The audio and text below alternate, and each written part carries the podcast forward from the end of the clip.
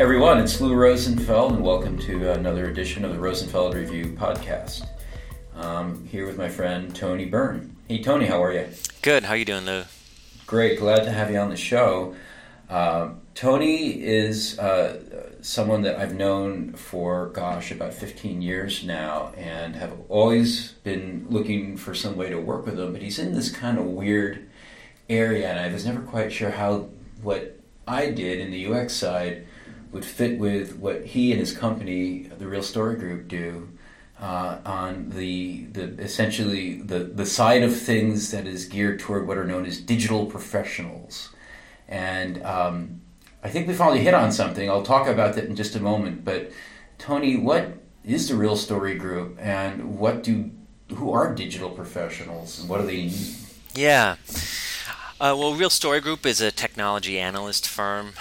Uh, we started it uh, 15 years ago, around the time you and I met, um, to really support buyers of technology to help them make better decisions. Um, I had been a technology implementer and was very frustrated with the nature of the research that was available at the time. I thought was heavily biased towards vendors, particularly larger vendors, and didn't serve the needs of customers. And I thought there had to be a better way to tell the real story about just not what not just what the tools do well, but also what are their inevitable weaknesses um, and and problems and challenges, and to expose those so that buyers could make better, more fully formed decisions about uh, the tools that they select. And along the way, we, you know, really kind of got in rhythm with the kind of modern uh, technology buyer uh, in digital workplace and digital marketing technologies. And there's a variety of personas who have emerged who we, we describe as digital leaders.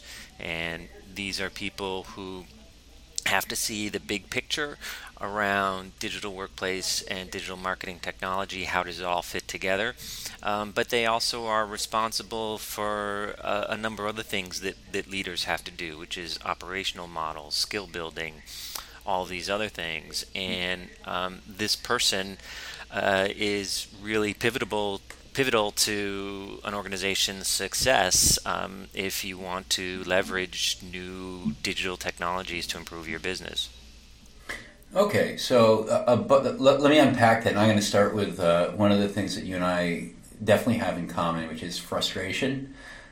I am like the most frustrated guy in UX for some reason, but um, you know, uh, the, the, idea that you saw um, a marketplace that was kind of being, um, I don't know, uh, kind of really biased by vendors, you know, huge investments in marketing their products and, and a, a lack of truth, or at least a lack of an understanding of reality, and that bothered you enough to to say, screw that, I'm starting my own company. And I can really appreciate that. Um, I, I, had similar frustration 10 years ago with the lack of a publisher dedicated to the needs of UX people. So, all right, we got that in common. We got the frustration card, you know, playing really strong.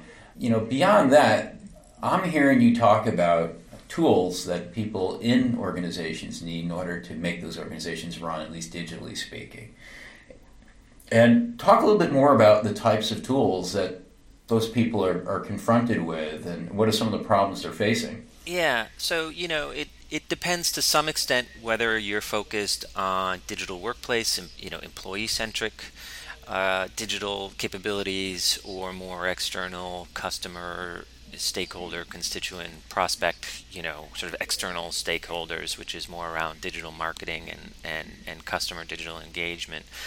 On the digital workplace side really the foundational technology that organizations really need to master is around social collaboration and there's a lot of difficulty and challenges there. I think SharePoint sucked the oxygen out of a lot of that space for a long time, but I think we've reached a point of peak SharePoint and we're getting to a place where there's a lot of new interesting technologies um, that have to be threaded together. And I think this is one of the main themes uh, that that has been emerging for us in the past several years is that digital leaders need to know more than just one technology, um, and they need to know you know how does where does the where does where does one end and the other start? What are the boundaries? What is a social collaboration tool really good at? And what is it not going to necessarily do well for you relative to a portal or a document management system?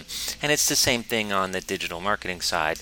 You know it's kind of table stakes to to to effectively run a so-called web CMS or web content and experience management system like a Drupal, WordPress, Adobe, Sitecore, so forth. Um, but increasingly, we find that uh, much the way that uh, a, a, picture tells a thousand words, that modern digital communication is really focused now around imagery and media, and so digital asset management is increasingly important. Um, in fact, we've we started calling it digital and marketing asset management, and so this is another uh, skill set that a digital leader needs to know, not necessarily to be a programmer or to get inside these technologies, but to really understand what are the opportunities and the um, and the challenges that are inherent in any of these tools in your toolkit.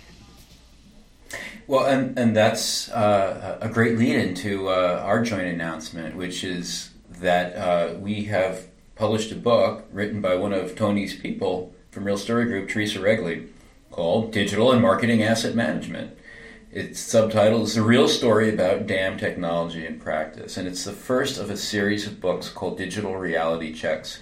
It'll be about uh, in the six to eight neighborhood, uh, six to eight titles done by uh, the experts that uh, work with Tony at Real Story Group. And these books are really designed to help people make really good decisions about these areas, these problem spaces, before they go and throw gobs of money at a particular vendor's technology. And I'm really excited by this because, you know, again, I feel like in my career, I've constantly been trying to get, certainly as a consultant, my clients to stop making decisions based on a technology and then back fitting it to the actual needs that their organization, their users have, and I think that's exactly what you guys have been trying to do with your with your reports and white papers, and now with these books on these topics. And so I, I see this parallel of people trying to solve really big problems that affect both organizations and their users and customers without starting with a particular technology and then trying to make it work. Rather, let's define the problem space and then find a broader solution, including a particular technology, that actually make uh, those problems go away, or at least manage make them manageable. Yeah, and, and for our part, we're really excited to be working with you. Um, you know, you've always impressed me as a no bullshit guy, and you run a no bullshit operation, and um, and you know, to really, what I've always loved about your books is that they're very practical and instructional, um, as opposed to kind of, you know, long tomes that circle around a particular topic. And that's exactly where we're trying to go as well. So, you know, you were first on our list in terms of who would we partner with to to produce these these primers. I don't want this to sound too much like a, a big uh, self promotional love fest, and I, I, I, we might be veering in, into that direction just a little bit. But before we, we make a, a turn back, um, this idea of no BS is really, really critical. Um, I mean, again, this is uh, an axe I have to grind with uh, a lot of people in the tech industry.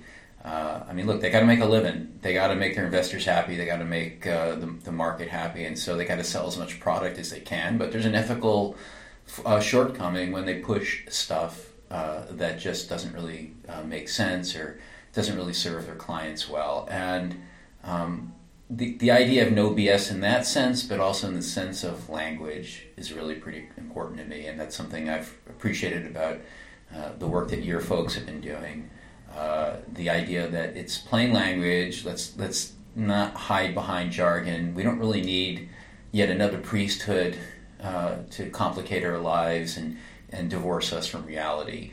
And so I love the idea of taking something like digital and marketing asset management, which is a mouthful, but deconstructing it and making it accessible to people who actually have to deal with it and live with it and uh, for years. So uh, I'm really happy about that and uh, and the books that we're going to be doing together.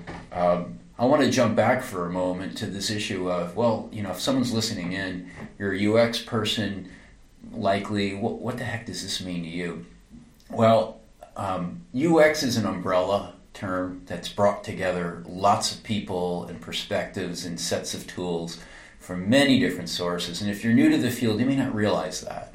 Uh, if you're an old fart like me uh, and can remember the days where, uh, you know, um, your tribe doesn't mix with those other tribes. You do your own thing. You're a technical communicator, or you're a graphic designer, or whatever you might be, and you didn't really work or go to the other go to uh, meet those other people. You didn't really appreciate their tools, their perspectives. You didn't read what they were reading. You didn't go to their conferences. Those days are thankfully in the rearview mirror, at least in UX. But the umbrella's not big enough, so I'm already starting to see uh, a lot of crossover, especially in the enterprise context, between what uh, people on the UX side are working on and challenged by, and the digital professionals that come out of marketing and IT and other groups that Tony and Real Story Group have been working with.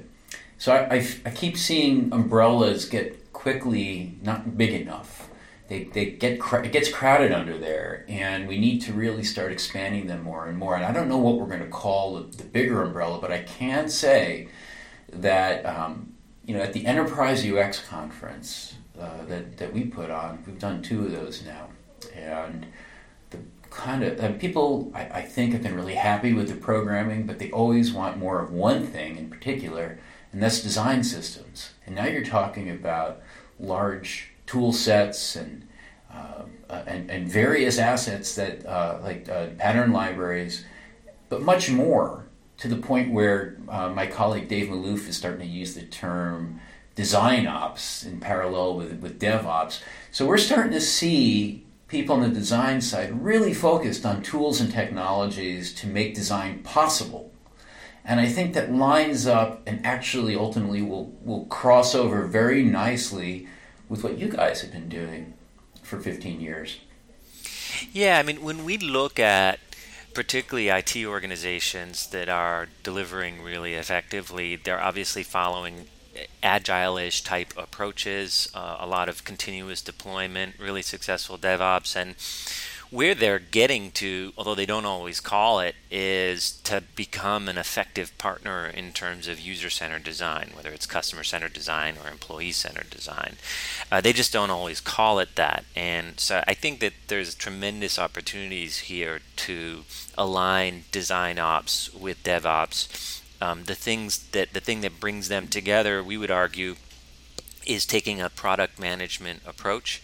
Um, I know this isn't a novel idea, uh, but within the enterprise, very often it, it actually is a, a, novel application to say, okay, we're going to take a product management type approach to our collaboration space. Um, and so we're not just sort of saying, okay, how do we improve our SharePoint estate? Instead, we're saying, how do we make our employees more effective? Which is a much more interesting question um, and requires both design thinking as well as a, a, a, very different approach to technology delivery. And then finally, we would argue a really thorough understanding of both the promise and the limitations of the different types of technology. Well, uh, you know, I'm looking forward to kind of uh, expanding that umbrella with you, Tony. I mean, I, I, think there's a lot of opportunity, and I think uh, uh, it, it may not be uh, immediately apparent to everyone in our respective fields today why this is a, an area for collaboration, but I think it will be.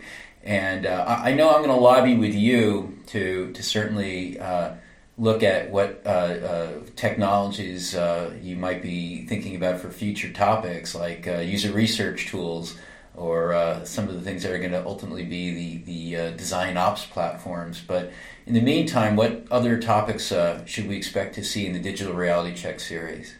Yeah, well, the next book is going to be on web content and experience management. Like I say, this is really table stakes for um, for digital engagement to do this successfully. A lot of interesting topics there now, particularly around multi-channel delivery, um, what these systems can and can't do in a mobile-first world. Uh, so it's really important, I think, to master that technology. Uh, the one after that is going to be on um, enterprise social collaboration, um, which is an area I think we've all been working on, particularly in large enterprises, for at least a decade, if not longer, but where there's also a lot of still kind of untapped potential. And so kind of understanding what are the different applications in particular that really drive value i think is is important for understanding what that technology can do. And that's exactly what that book is going to uncover. Fantastic. Well uh, the first one uh, by Teresa Regli is now on sale, and that's a digital and marketing asset management. And uh, um, it's already exciting to start meeting some of the people that uh, that you've been working with. They, they're now people we're we're working with, so that's really a, a great feeling to see. And uh, t- it's interesting to me to see what books uh, from our UX catalog that they're buying on top of uh, Teresa's book. And interesting early indicators. Uh, and um, like all of our other books, it's available in uh, for uh, ebook formats that are all DRM free, pretty much any ebook format you'd like, as well as a lovely paperback. They look very different uh, than our books. Uh, another uh, great design uh, outcome that we've come up with with our, our partners, Heads of State, who've done all of our covers. so they, they, they have a very different cover style. really happy to see that.